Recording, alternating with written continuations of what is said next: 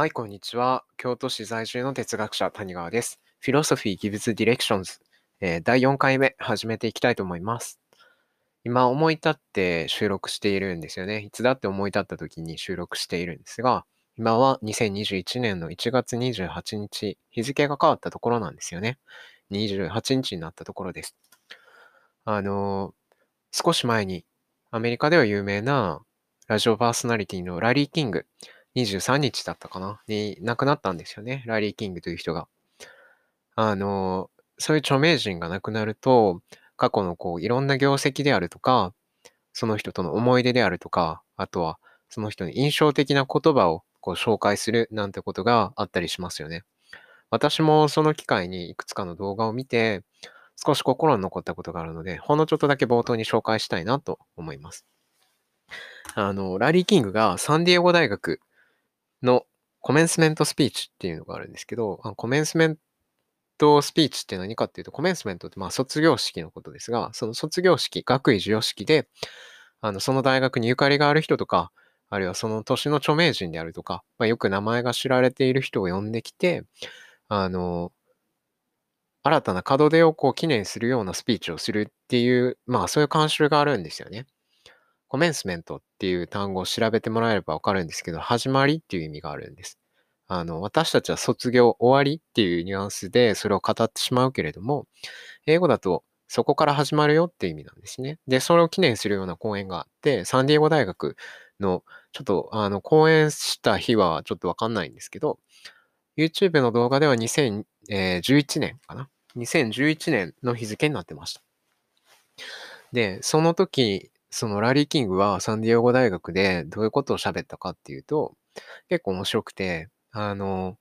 もともと彼はラジオパーソナリティに憧れていたけれども、ラジオパーソナリティになれなかったっていうんですよね。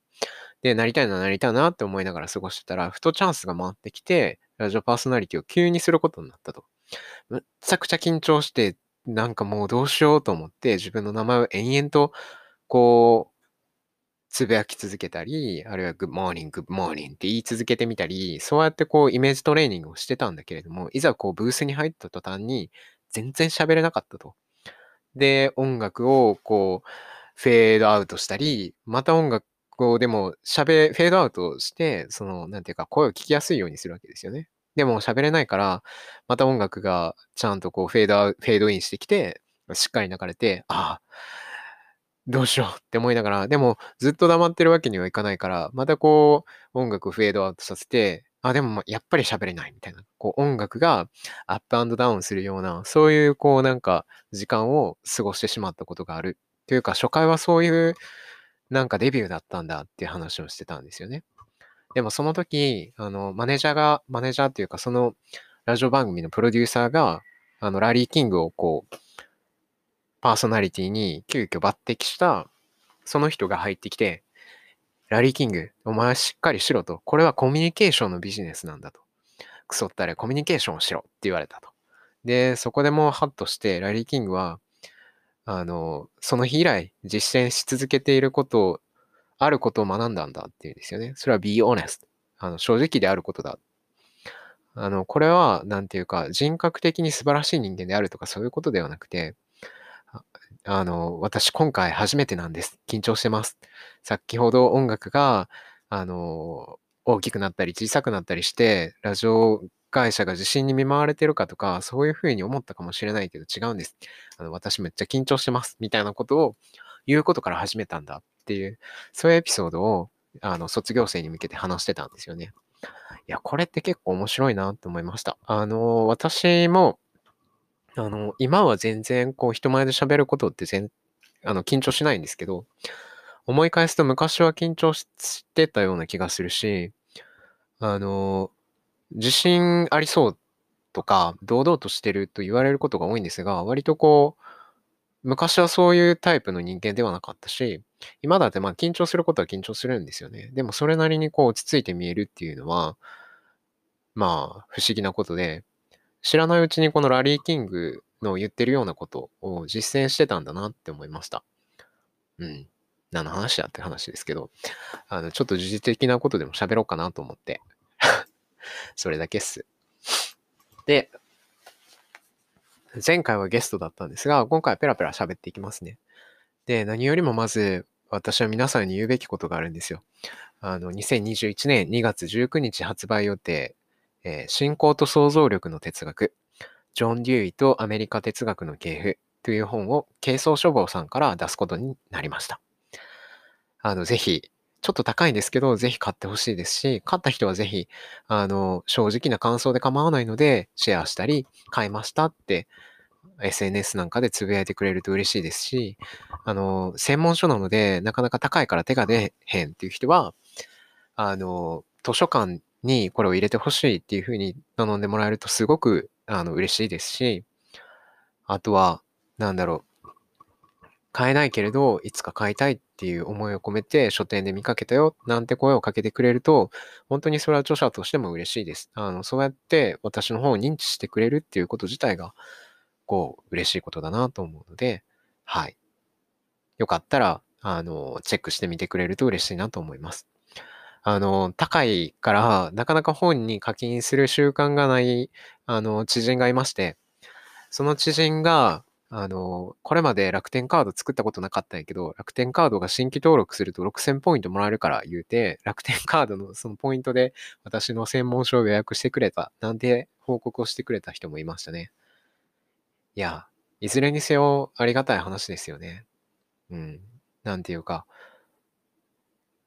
その言葉がどれくらい届くかわからないし、私はだいたいこうじゅうねんぐらいかけて、それだけをずっとやってたわけではないんですが、じゅうねんぐらいかけてその本を買いできたので、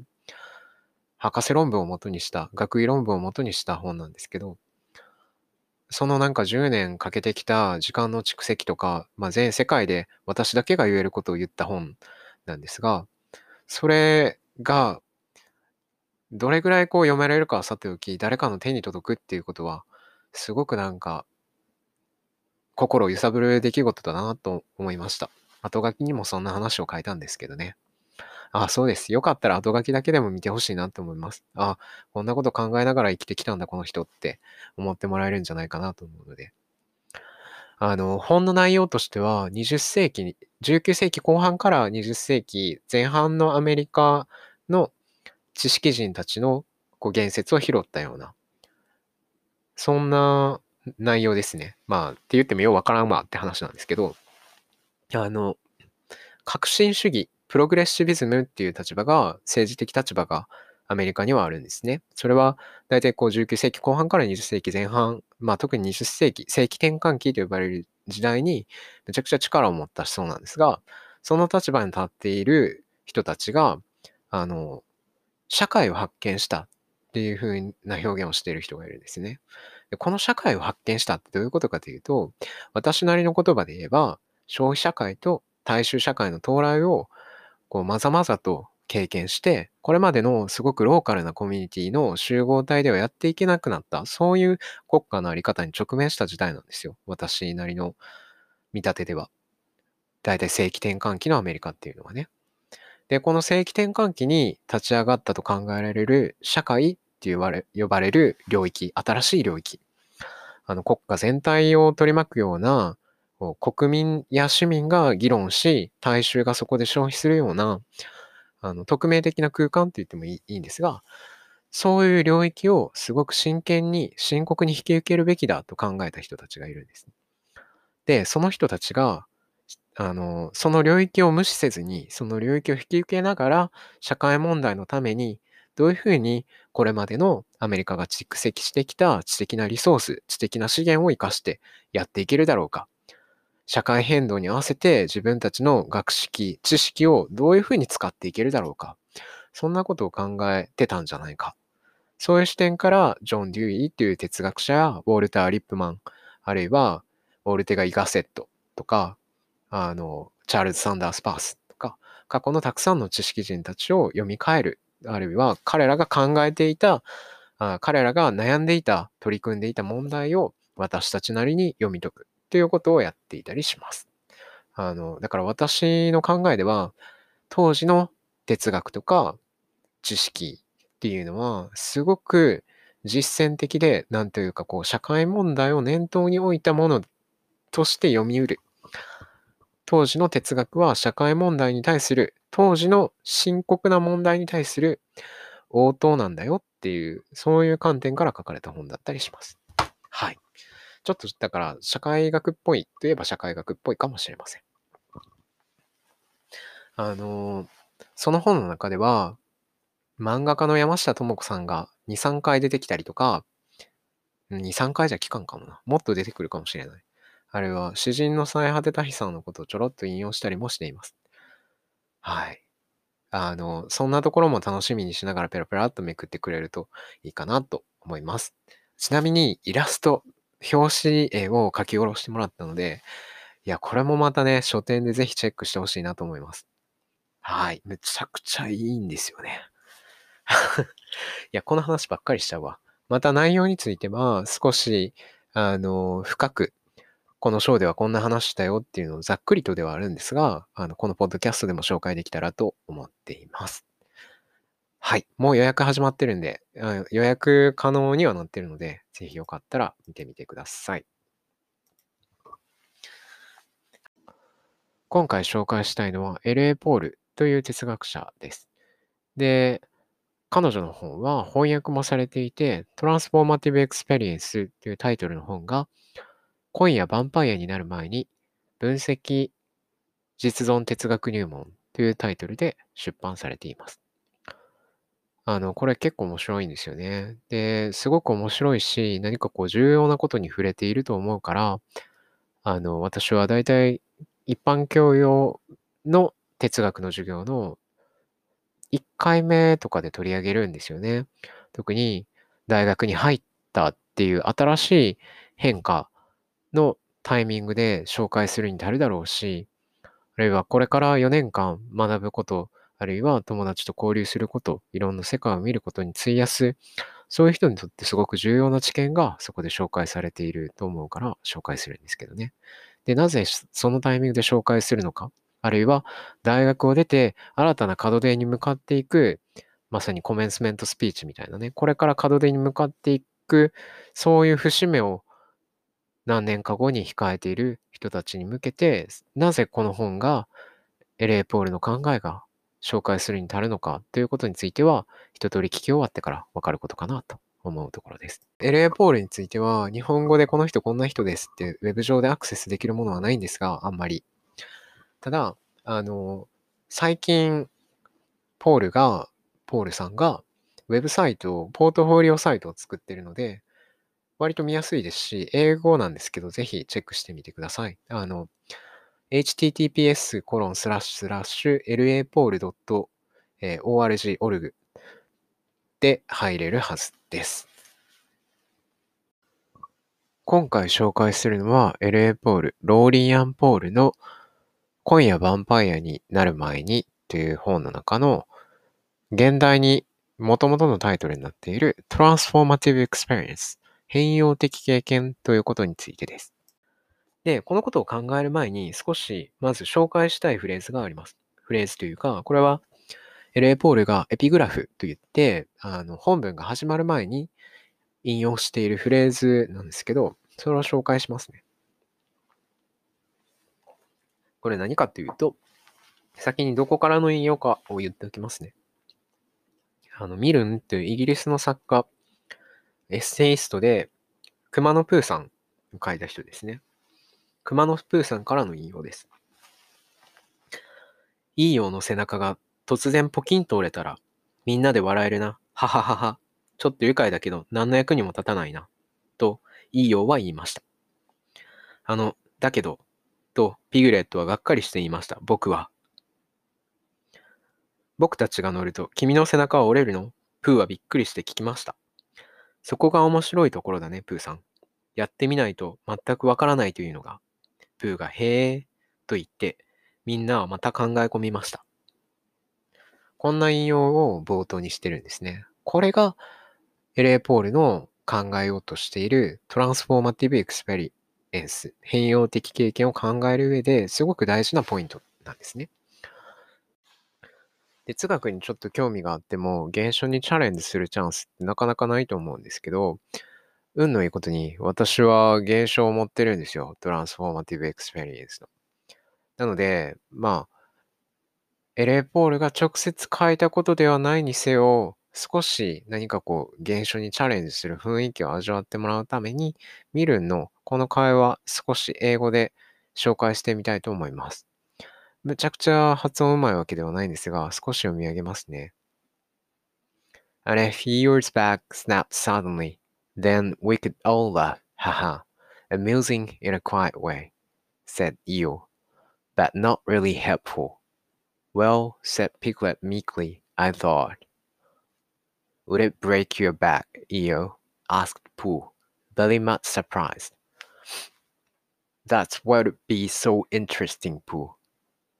Not being quite sure till afterwards.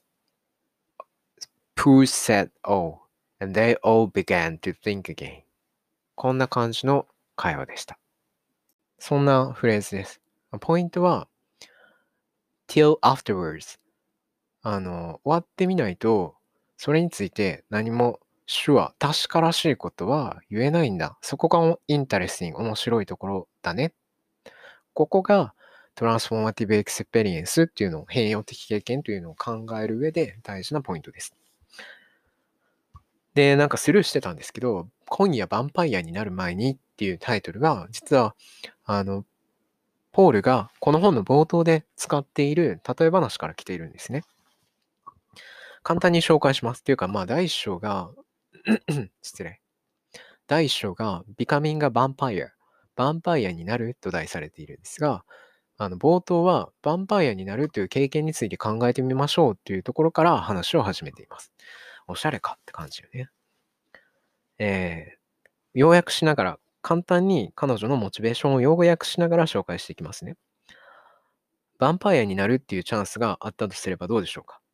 で、それは全然こう、なる、こ、なる上ですごく痛みを感じるとか、そんな負担がないとすればどうでしょうか。単になるかどうかを選べるとすればどうかと。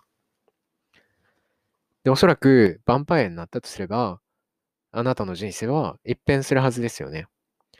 ものすごく強烈な新しい感覚をいろいろ経験することになるはずだし、不死身に近いような身体も手に入れるだろうし、スピードとか力強さみたいなものも増えるだろう。あるいは、あの、ヴァンパイアになると、これは、なんていうか、往々にしてサブカルチャーなんかの描写では、こう、キリッとした顔立ちになったりもしますよね。少しこう、影をたたえながらも、あの、精悍な顔立ちになったりするっていうこともあるかもしれない。そして何より、血を飲みながら過ごさねばならないし、日光を避けなければ、日の光をね、避けなければいけなくなるかもしれない。なるかもしれないというか、まあ、きっとそれは間違いないですよね。ヴァンパイアになるっていうのは、そういった属性を引き受けるっていうことであるはずです。で、あの、このヴァンパイアになるっていうことを、もし選べるとしたら、私たちはどうするか、どういうことを考えてほしいんですよ。で、その、しかもヴァンパイアになるチャンスが、今、たまたま巡ってきたとき、あの、そのヴァンパイアになるチャンスを提供してくれる人がいるとして、その提供する人が、いや、むっちゃ、いいよね、ヴァンパイアになるっての結構楽しいし、いやもちろん大変なこともあるけど、日中歩くの大変とか、あの日差しあるかどうかとか気使うとか、まあそういうこともあるかもしれんけど、私は特に人間に戻りたいとかないっすね、みたいな。すごく充実してるし。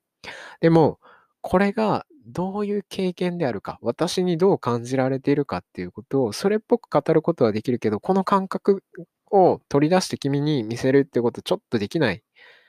どんなものかを、それがどうであるかっていうことを知るのは、これはやっぱなってみんとわからへんと。だから、なんとなく語ることはできるけど、あなたに実感はきっとしてもらえないと思う。でも、むっちゃいいよってこう説得されるとするじゃないですか。で、このチャンスを逃したら、もしヴァンパイアになるかどうかを選ぶチャンスがもうないんだとすれば、あなたはヴァンパイアになることを選びますか？そういう問いから、この本をポールは始めています。なかなか面白いこう導入ですよね。で、あの、先ほど読み上げた熊野プーさんの話も、この、なんていうか、不可、不可逆なんだけど、なってみないとわからないところがあるよねっていうところを取り上げた会話なんですね。イーヨーは最後こう言ってます。そこが面白いところだね。やってみないと全くわからないというのが。私たちは、それを選ぶことで自分がどうなるかっていうこと、自分がそれについてどう実感するかっていうことを、シミュレーションはできるし、人から話を聞いて推測することはできるけれども、なってみないとわからないっていうところは、やはりあるわけですね。このポイントをどう考えるのかっていう問題は残っているわけです。で、ポールの問いの立て方が面白いのは、こういう自分が劇的に変わる体験を選ぶチャンスがあるとすれば、どうするか。どうするかというと、私たちはきっとできるだけ合理的に考えてそれを選びたいはずだ。あの適当に選ぶんじゃなくて、自分なりにこっちに比べたらこっちの方がいいんじゃないかって思いながらバンパイアになるかどうかを選ぶはずですよね。で、こういう人生の決定的な岐路っていうのは、あの私たちが実は日常の中で経験していることでもあるはずです。例えば、あのこの人と、うん、そうね。恋愛が、まあ、端的というか典型的なことかもしれないですね。この人と結婚するかどうかとか、あるいは、うん、そうね。子供を持つことを選ぶかどうかとかね。あるいは、これは確か本文中でも出てきていたはずなんですが、医者になることを選ぶかどうかとかね。この会社でへらに入るか、あの会社に入るかとか。私たちはいろんなことを選びながら生きているはずで、でも、それについていくら調べたりシミュレーションしたりしても、私たちが実際にその選択肢にこうコミットした結果、どう感じるかっていうことは選んでみないとわからないから、選ぶ前の時点でいろいろこうあれこれ考えるしかない。こういう問いの前提については、こうあれこれ喋ったので、なんとなく、分かってもらえたでしょうか。先ほどから繰り返し取り上げている経験してみんと分からんタイプのこう知識みたいなものについて、ポールは印象的な例を取り上げています。哲学界隈では割と有名なんですが、あの初めて色を経験するメアリーという例え話があるんで、それをちょっと紹介してみようと思います。少し長いんですが読み上げますね。初めて色を目にするというメアリーの経験を取り上げよう。その経験をすることは、彼女にとってそれ自体主観的価値がある。つまりそれは、彼女が初めて色を目にするときのありように根ざした価値である。これは、赤を目にするときのありようと、またそれに合わせて、彼女がおそこのおそらくはスリリングな、もしかするとゾッとするような、新たな経験をするときのありようの、純粋に質的な価値を含む、全面的に主観的な価値である。初めてそういった経験をすることには、ある種の啓示が伴う。リベレーションですね。彼女が初めて赤を目にするとき、そうした視覚経験をすること自体に備わった性質が彼女に明かされるのだと。まあ、これを啓示と呼んでいるんですね。この経験そのものに備わった性質がひとたび彼女に分かると、その時初めて彼女はその経験に主観的価値を割り当てることができる。彼女がその後に目にする経験、例えば、彼女が獲得した新たな情報によって様々な仕方で豊かになる経験にも主観的価値がある。メアリーの事例から私たちが学ぶのは次のようなことだ。すなわち物語、証言、理論は真に新しいタイプの経験をするとはどういうことかをあなたに教えてくれるのに十分ではなく、実際にそのタイプの経験をすることでそれがどういうことかをあなたは学ぶのである。はい。というようなことを言っています。これどういうことかというと、もし色が目に見えないとしたら、色を目にするということを科学的な知識としてメアリーをは学ぶことができるかもしれないし、色が見えるっていうことがどういうことかを他の人から伝えてもらうことができるかもしれない。そうすることによってシミュレーションすることはできるかもしれないけれど、でもそれはなんていうか断片的な想像でしかなくって、私たちはあるいはこう、科学的な理論でしかなくて、私たちがそれを経験するとどう感じるか、私たちのその実感みたいなものは、やはり経験してみないことにはわからないわけですよね。まあすごく当たり前のことだと思うんですけど、このタイプの知識については私たちが理論やシミュレーションを通して知るということと実際に経験するということの間にギャップがあるということをこう示しているんですよ。で、ポールが問題にしようとしているのもまさにそれで、それを主観的価値という言葉でなんとかこう取り出そうとしているわけですね。ヴァンパイアになるっていうのがどういうことか、それをすると私たちはどう感じるのか、どう実感してその後の生活をどう営んでいくのか、そのなんか一人称的な経験みたいなものが実際どうなのかっていうのは分かんないですよね。やってみんことには。でもやってしまったらもう引き返せないわけですよね。私はもうヴァンパイアになってしまうわけじゃないですか。ヴァンパイアになってしまって、あ、俺がヴァンパイアになるってことかって思うと、もうヴァンパイアになってしまってるわけですから、ヴァンパイアになる前の私と比較考慮できないわけですよね。で、こここそが問題なわけで、私たちは選んでしまったら、そ、そのなんか私たちをすごく大きな変化に巻き込むような経験っていうのが、トランスフォーマティブエクスペリエンス、変容的経験なわけで、選ぶ前に考えるしかないのに、選んだ後こそが大事な、そんな経験っていうのが、私たちの人生にはたくさんあるわけです。人生の大きな決断っていうのは基本的にそういうものだと思うんですけどね。あの、この変容的経験を選ぶタイミングっていうのが来たとすれば、私たちはそれをどう考えることができるでしょうか。というのが、ポールの問いでした。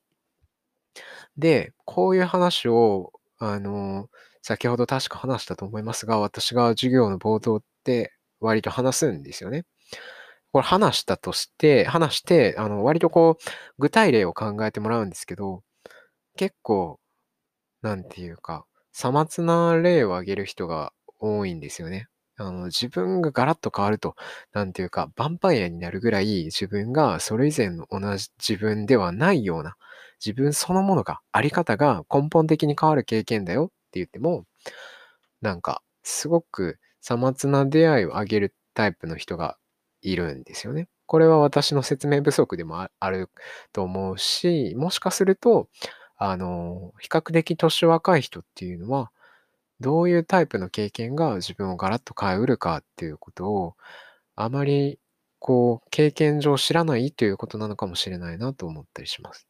で、その、なんていうか、誤解をなんとか解くために、あの、ポールの別の考えというか、別のところで言っている重要なことを紹介したいと思います。えー、少し引用しますね。通常の状況において、私たちは窮状に陥ることがあり得る。ドリアンを初めて味わう経験をするところを考えてみよう。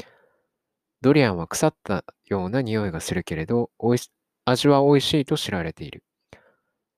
私はこれまでドリアンを味わったことがない。ドリアンやそれに似たものを味わったことがないのだから、ドリアンを味わうとはどういうことか、私には分かり得ない。つまり、ドリアンの味がどういうものかが私には分かり得ないのだ。だからといって、ドリアンを味わうとどうなるかについての言明を私が理解できないということはない。私にはそれを理解することはできる。けれども、この経験の主観的価値を本当に把握するためには、当の経験そのものをしなくてはならないということだ。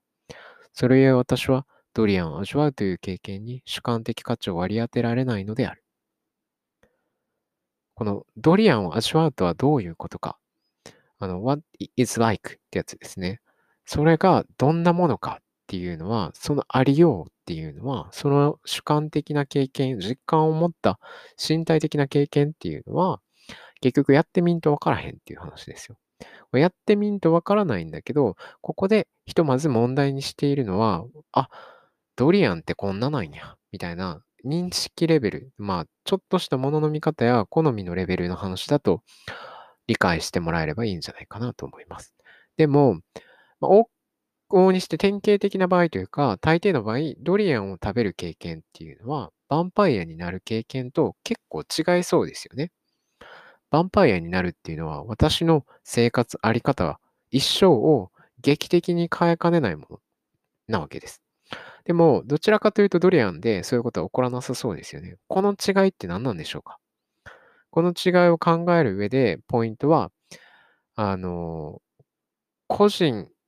認識を変える、つまり物の見方をちょろっと変えるとか、好みやあの自分の傾向性をちょろっと変えるっていうだけではなくって、自分の在り方を根本的に変えるかどうか、そこですよね。これをまあポールの場合はこの本の中で、トランスフォーマティブエクスペリエンスの中でポールが典型的に念頭に置いている変容的経験では、認識も個人も変えるのが変容的経験だというような表現をしていたりします。ちょっと分かりにくい表現しちゃいますよね。今の日本語はちょっと弱かったです。あのさっき挙げたドリアンの例っていうのは、要するに認識を変える経験ではあり得るわけですね。ああ、そうなんや、ドリアン食べるってこんな感じなんや。へえ、ドリアンって思ったほど臭さしんどくなかったなとか、意外とあるよ、みたいな。うーん、まずいはまずいけど、美味しいのもあるって聞くから、もうちょっとチャレンジしてもいいかなとか、うーん、なんか、この食感、ほーん、みたいな。こういう経験ですよね、きっとね。知らんけど、食べたことないんで。でも、ヴァンパイアになるっていうのは、こんなどころじゃない、ないですよね、おそらくは。大抵の場合はそうなるはずです。ヴァンパイアになると、あの、化け物語の荒らぎくんがずっとそれで困っていたように、生活が変わりかねないわけだし、生き方を根本的に左右しかねないわけですよね。何の話だって話ですけど。で、このヴァンパイアになる経験に代表されうるような事柄について、こんな表現を使っています。あなたがどんな人物なのかを変えることのできる経験は、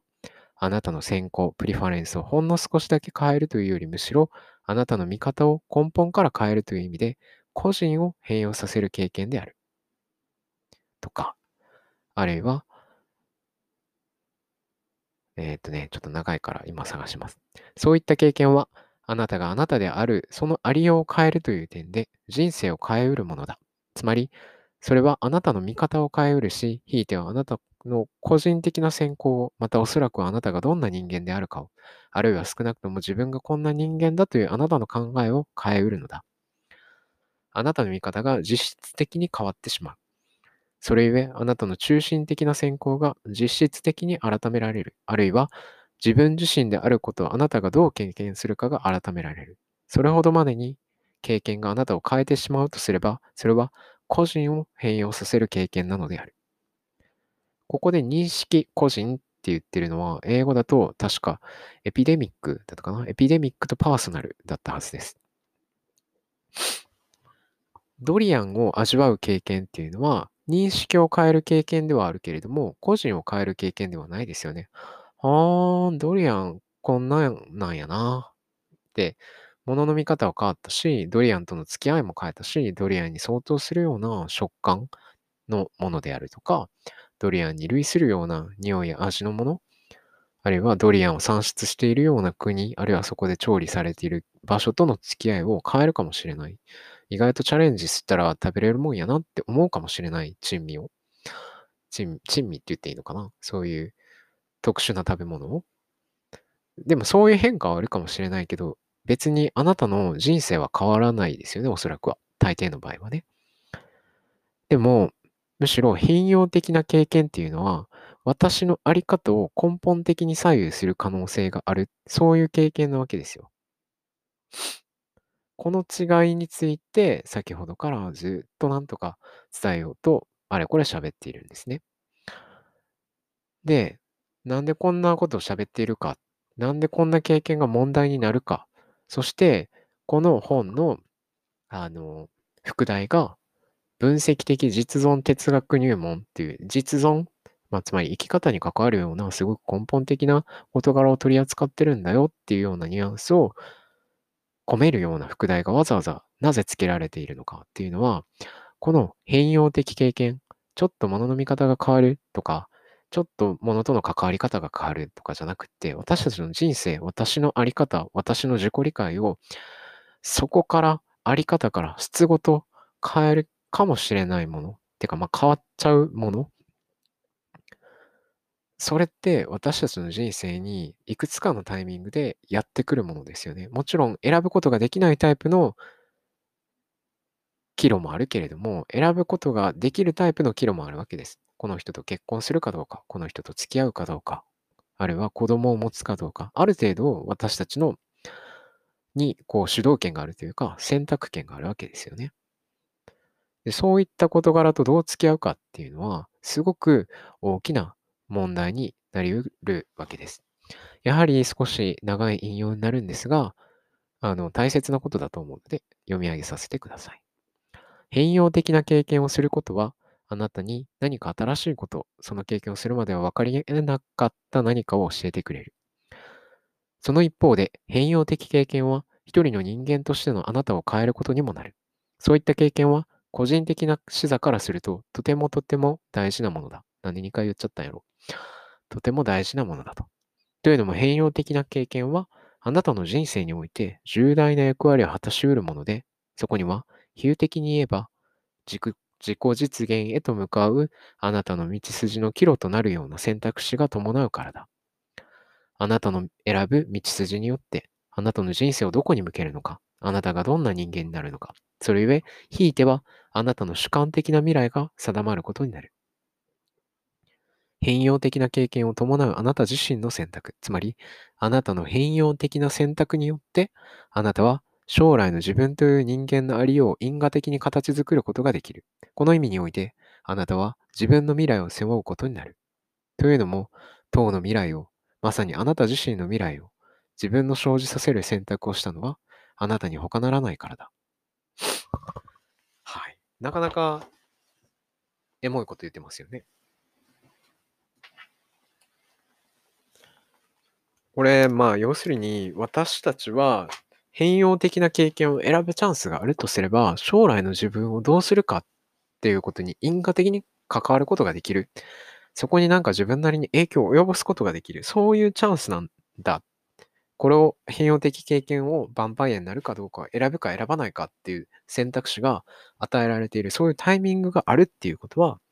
変容的経験の選択を通じて未来の自分のありようを決める、そういう岐路に立ってるってことなんだと。あるいは、その未来の自分に対する責任を負ってるタイミングなんだっていうような表現をしている。そういう一節でした。まあまあ、なんとなく分かってきたかなって感じですかね。どうなんですかね。分かってくれているといいなと思いながら喋っているんですが、あんまりなかなか喋りすぎてもあれなんで、で、ちょっと想像だけしてほしいんですよ。バンパイアになるかどうか、選ぶチャンスがあなたの目の前にある。で、そういうヴァンパイアになる自分のあり方を根本から変えて、元の自分とは全くこう、好みもあり方も違うような、つまり未来の自分からすると、ああ、ヴァンパイアである最高って思うのか、いや、ヴァンパイアになるっていうのもたまったもんじゃないって思うのかわかんないけれど、ヴァンパイアになった地点から今の自分を振り返ることっていうのはできないわけですよね。だってそれはなってみないとできないわけだから。言ってることわかりますか？私たちはヴァンパイアじゃないわけですよ。選ぶチャンスは目の前にあってもね。なり終わった後の自分を経由して選ぶことができないわけですよね。で、それ、ヴァンパイアになることの主観的価値っていうのを知ることができないんだから、なってみないと。でもなってしまったら、私たちの在り方が変わってしまっているわけだから、今の私たちの考えともまた違うわけですよ。言ってることわかりますかね？ヴァンパイアになってからの自分っていうのはもう根本的に変わっちゃった自分だから、その自分の言うことを信じていいかどうかもわかんないですよね。いや、まあ言うことを聞くことはできないわけですけど、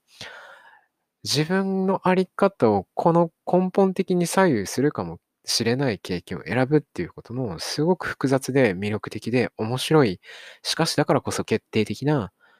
この岐路分岐点の感じっていうのがわかりますかね？ヴァンパイアになり終わった私が言うこととは、な、なんていうか変な想像ですけど、ヴァンパイアになり終わった私がすぐ隣にいて、ヴァンパイアにならなかった私がやはりすぐ隣にいて喋っているところがあるとしても、この私、二人の私っていうのは全然考え方も生き方も物の見方も根本から違うわけですよね。だからこの競合し得ない選択肢を比較しているわけですよ。それに、なんていうか、うん。いや、もうこれ以上分かりやすく説明するの難しいですね。あれ、でもある程度人生経験がある人は、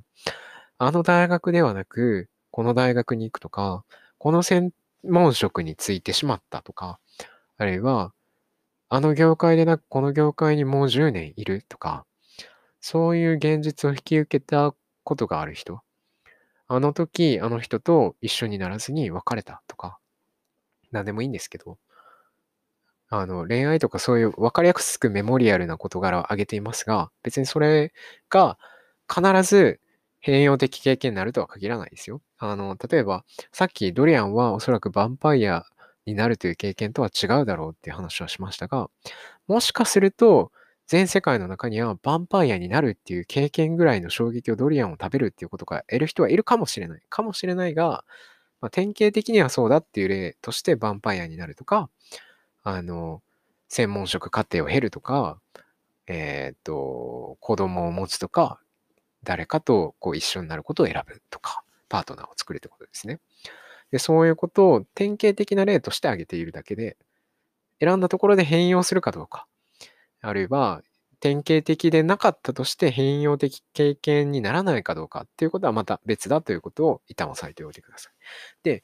ポイントは、こういう比較が難しい、でも私をすごく根本で左右し得る経験が目の前にあるとき、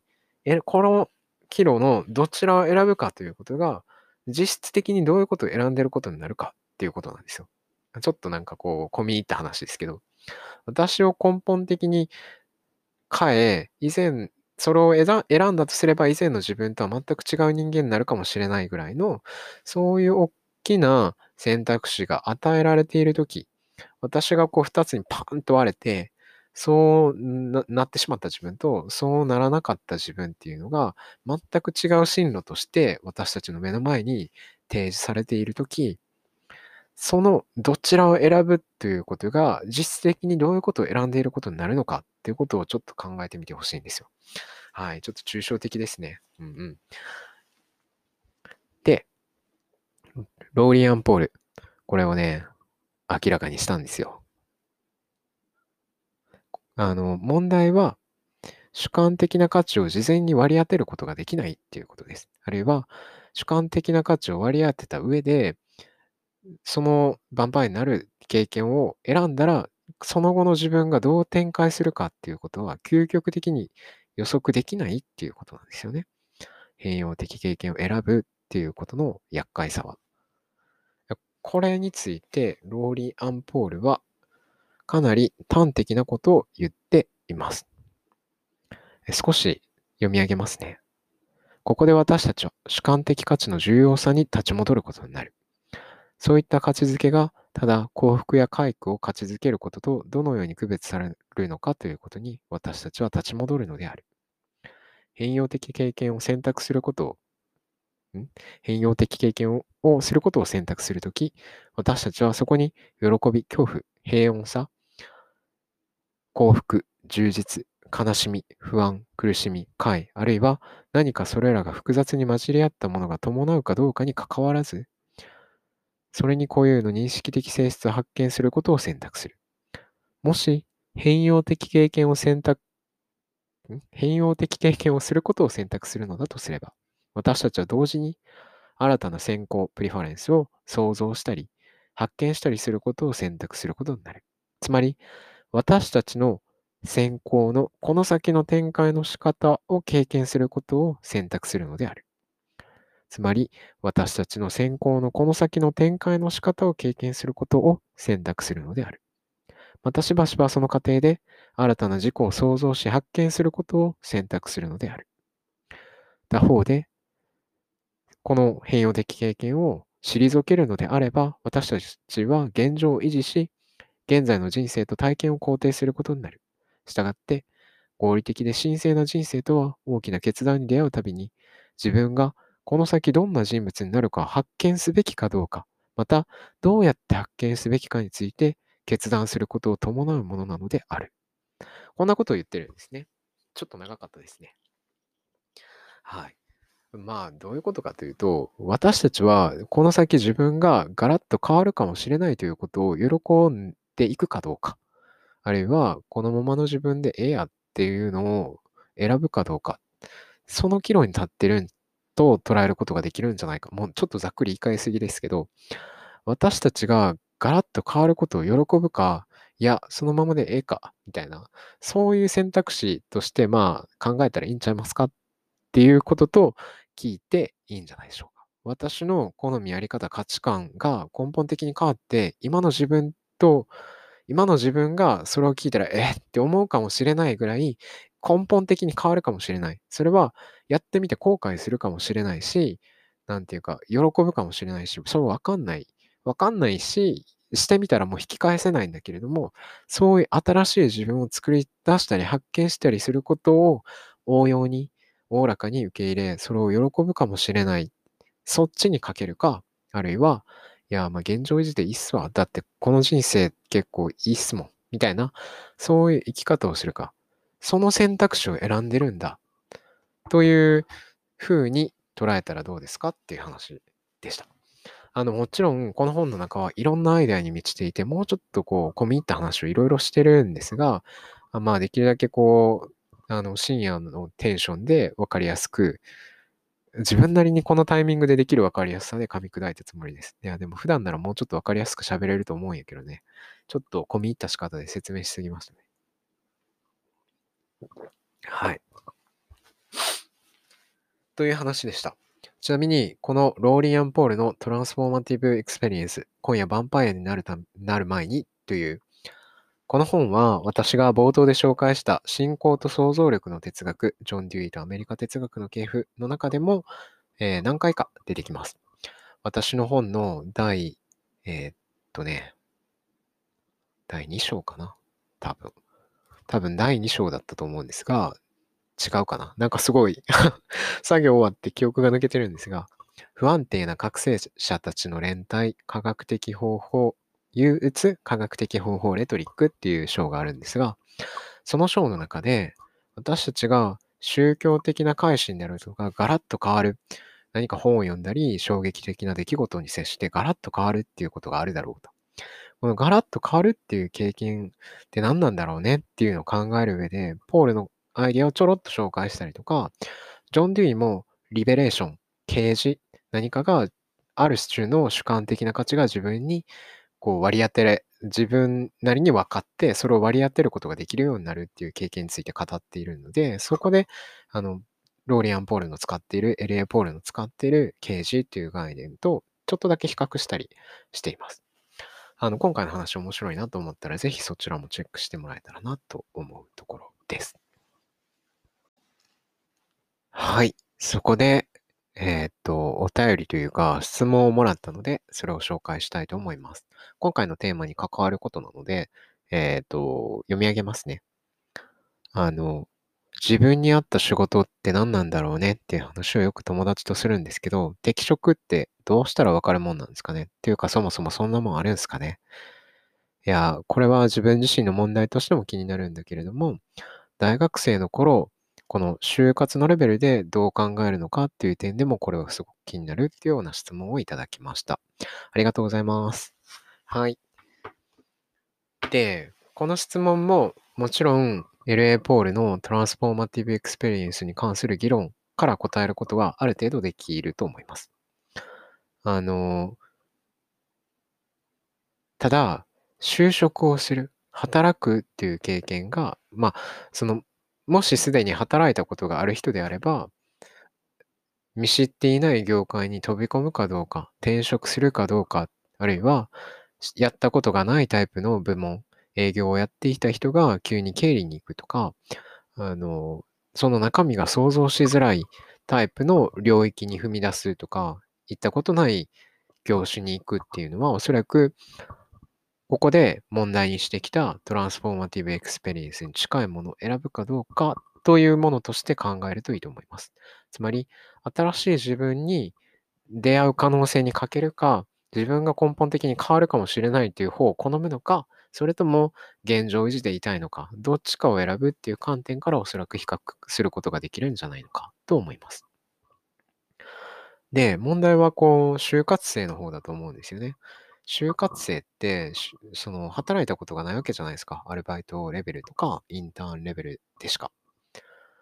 これが本当に厄介なんですよね。何もやったことがなくって、業界とかに関して適当な想像しかないわけじゃないですか。で、オービー、オージー 訪問とかやったところで、そんなもうリアルな話とかをしてくれるわけもないし、証言をいろいろしてくれる、仮にリアルな証言をもらったところで、働いたことがないから、なんかこう様々な意味で、そこに業界についてもわかんないし、働くということが、しかも定期的に働くっていうことがどういうことかっていうこともわかんないわけだから、それに主観的な価値を割り当てるっていうこともよくわかんないわけですよね。これはもう厄介なもん、もんですよ。ね。これはね、この、だから就活問題については、これも実は私は哲学の授業の中で、哲学の問題として取り上げたりしている問題でもあります。あの、社会学者の鈴木健介さんが、適職、まあ、適した仕事、やりたいこと探しについてこんなことを言ってるんですね。例えば、就職活動を始めた段階で、学生たちは適職探しっていうのを強いられるよ。本来、適職、向いてる仕事というのは、経験や実績、人間関係の積み重ねの上に見出されるはずのものである。だから、ほとんど就労経験のない学生にどういう仕事が向いているのかと聞いてもわかるはずがない。しかし、無理にでもこれがやりたい仕事ですと自分を盛り上げなければ、就職試験には臨めない。しかし、もともと無理があるので、ハイテンションな、ハイテンションな状態は長続きしない。長続きしないがゆえに落ち込み、落ち込むがゆえにハイテンションが要求されるという循環に陥る。これは、あの、インタビューでの発言が一番わかりやすかったので、これを引いてるんですが、鈴木健介さんの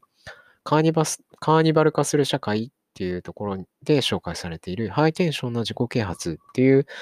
まあ、この社会の若者のメンタリティ、そのメンタルのあり方に関する説明ですね。それをこう、就職活動や適職探しということを例に説明したものです。で、ポイントは、やってみんとわからんやんとか、やってる中で見つかるもんやんとか、経験とか実績とか人間関係の積み重ねの 上, 上でしか、あ、向いてるってわからないじゃないですか。でも、私たちは有限だから、すべての選択肢を十分比較考慮して検討した上で、実際に経験した上で選ぶってことはできないわけですよね。しかも、なんていうか、人間関係についてなんてもう試しようがないわけですよ。仕事向いてても、職場の人間関係終わってるなんてことはあるわけだし、まあその逆もあるけれども、いや、そうすると、これどう考えたらいいねんって話になるじゃないですか。で、これはもうポールなとか何も関係ないんですけど、私はどういうタイプの仕事だと辛くないかっていうので選ぶのがいいんじゃないかなと思います。あの、例えば、人と、対面することがそれほど苦じゃないか。つまり対面の仕事、営業職であるとか接客業みたいなタイプの仕事が苦じゃないかどうかっていう、こう一つの軸と、もう一つはあのガッチガチに毎日この時間からこの時間以内であなたはダメですっていうようなタイプの拘束と、そのいる間これやって次これやってこれやってっていうふうに、あの一挙手一投足を縛られるような働き方がいいのか、それとも裁量を伴うような働き方がいいのか、このふたつの軸で考えるといいんじゃないかなと。つまり、あの、えっと、対人とかの面が要求されるタイプの職業、職場、業種がいいのか、それとも、あるいはそういう部門がいいのか、そして、裁量を伴う職場がいいのか、あるいは業種、部門がいいのか。この二軸で考えるっていうのが適職探しよりも、まあいいんじゃないかなと思います。その対人向いてるかどうかとか、日々人と密に、あるいはこう、しかも人とっていうのは知らない人とですよね。コミュニケーションを取り得るような環境に身を置くことが落ち着くかどうかっていうのを、これ判断できるわけじゃないですか。で、自分は人から仕事振られた方がいいとか、ある程度拘束されないと仕事しないかどうかっていうことは、まあこれまでの経験上わかるわけですよね、ある程度は。で、裁量が欲しいんだったら、ある程度専門的なスキルを身につけないと無理ですよね。研究者なんって研究者に裁量があるかっていうとなかなか難しいところがあるんですが、おそらく世間の人が思うほどは裁量はないと思うんですが、まあまあ、あの会社勤めとかより、いわゆる会社勤めよりは裁量はあるはずですね。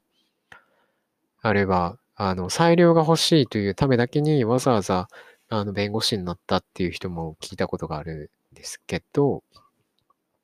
なんかこういうふうに考えたらどうかなと思ったりします。はい。お答えになってるでしょうか。もうね、むちゃくちゃ長いこと喋りましたよね。いやー、今回よう喋ったわ。なんか、これ聞いてる人ってどういうテンションで聞いてるんですかね。何か作業しながら聞いてるんですかね。なんか、ツイッターでつながってるある人は、なんか、お風呂に入ってる時に聞いてたとか、車で移動しながら聞いてたとか、なんか、あの電車に乗ってる間に聞きましたとか、いろんなパターンを聞いたんですけど、皆さんはどうやって聞いてるんですかね。何か考えてほしいテーマとか、あの、ざっくり話してほしいこととかがあれば、あの、言うてください。うん。なんか私はもしかするとね、準備をすると、小難しく喋っちゃうところがあるんかな。っていうか、まあ深夜に撮影してるからですかね。今回はちょっとなんか込み入った感じで説明しちゃいましたね。えー、エルエー ポールの今夜ヴァンパイアになるためにの変容的経験について、そしてそれを選ぶかどうか、その選択肢が目の前に与えられているとき、その選ぶかどうかっていうのは実質的にどういうことを選んでいるのか、それに関する彼女の議論、それを見ていったっていうのが今回の話でした。いやー、面白く聞いてくれてるといいなと思います。なんかこんなだらっと喋る会があったってもいい、いいかなっていうところで、またそのうち近々更新しようと思います。ご視聴ありがとうございました。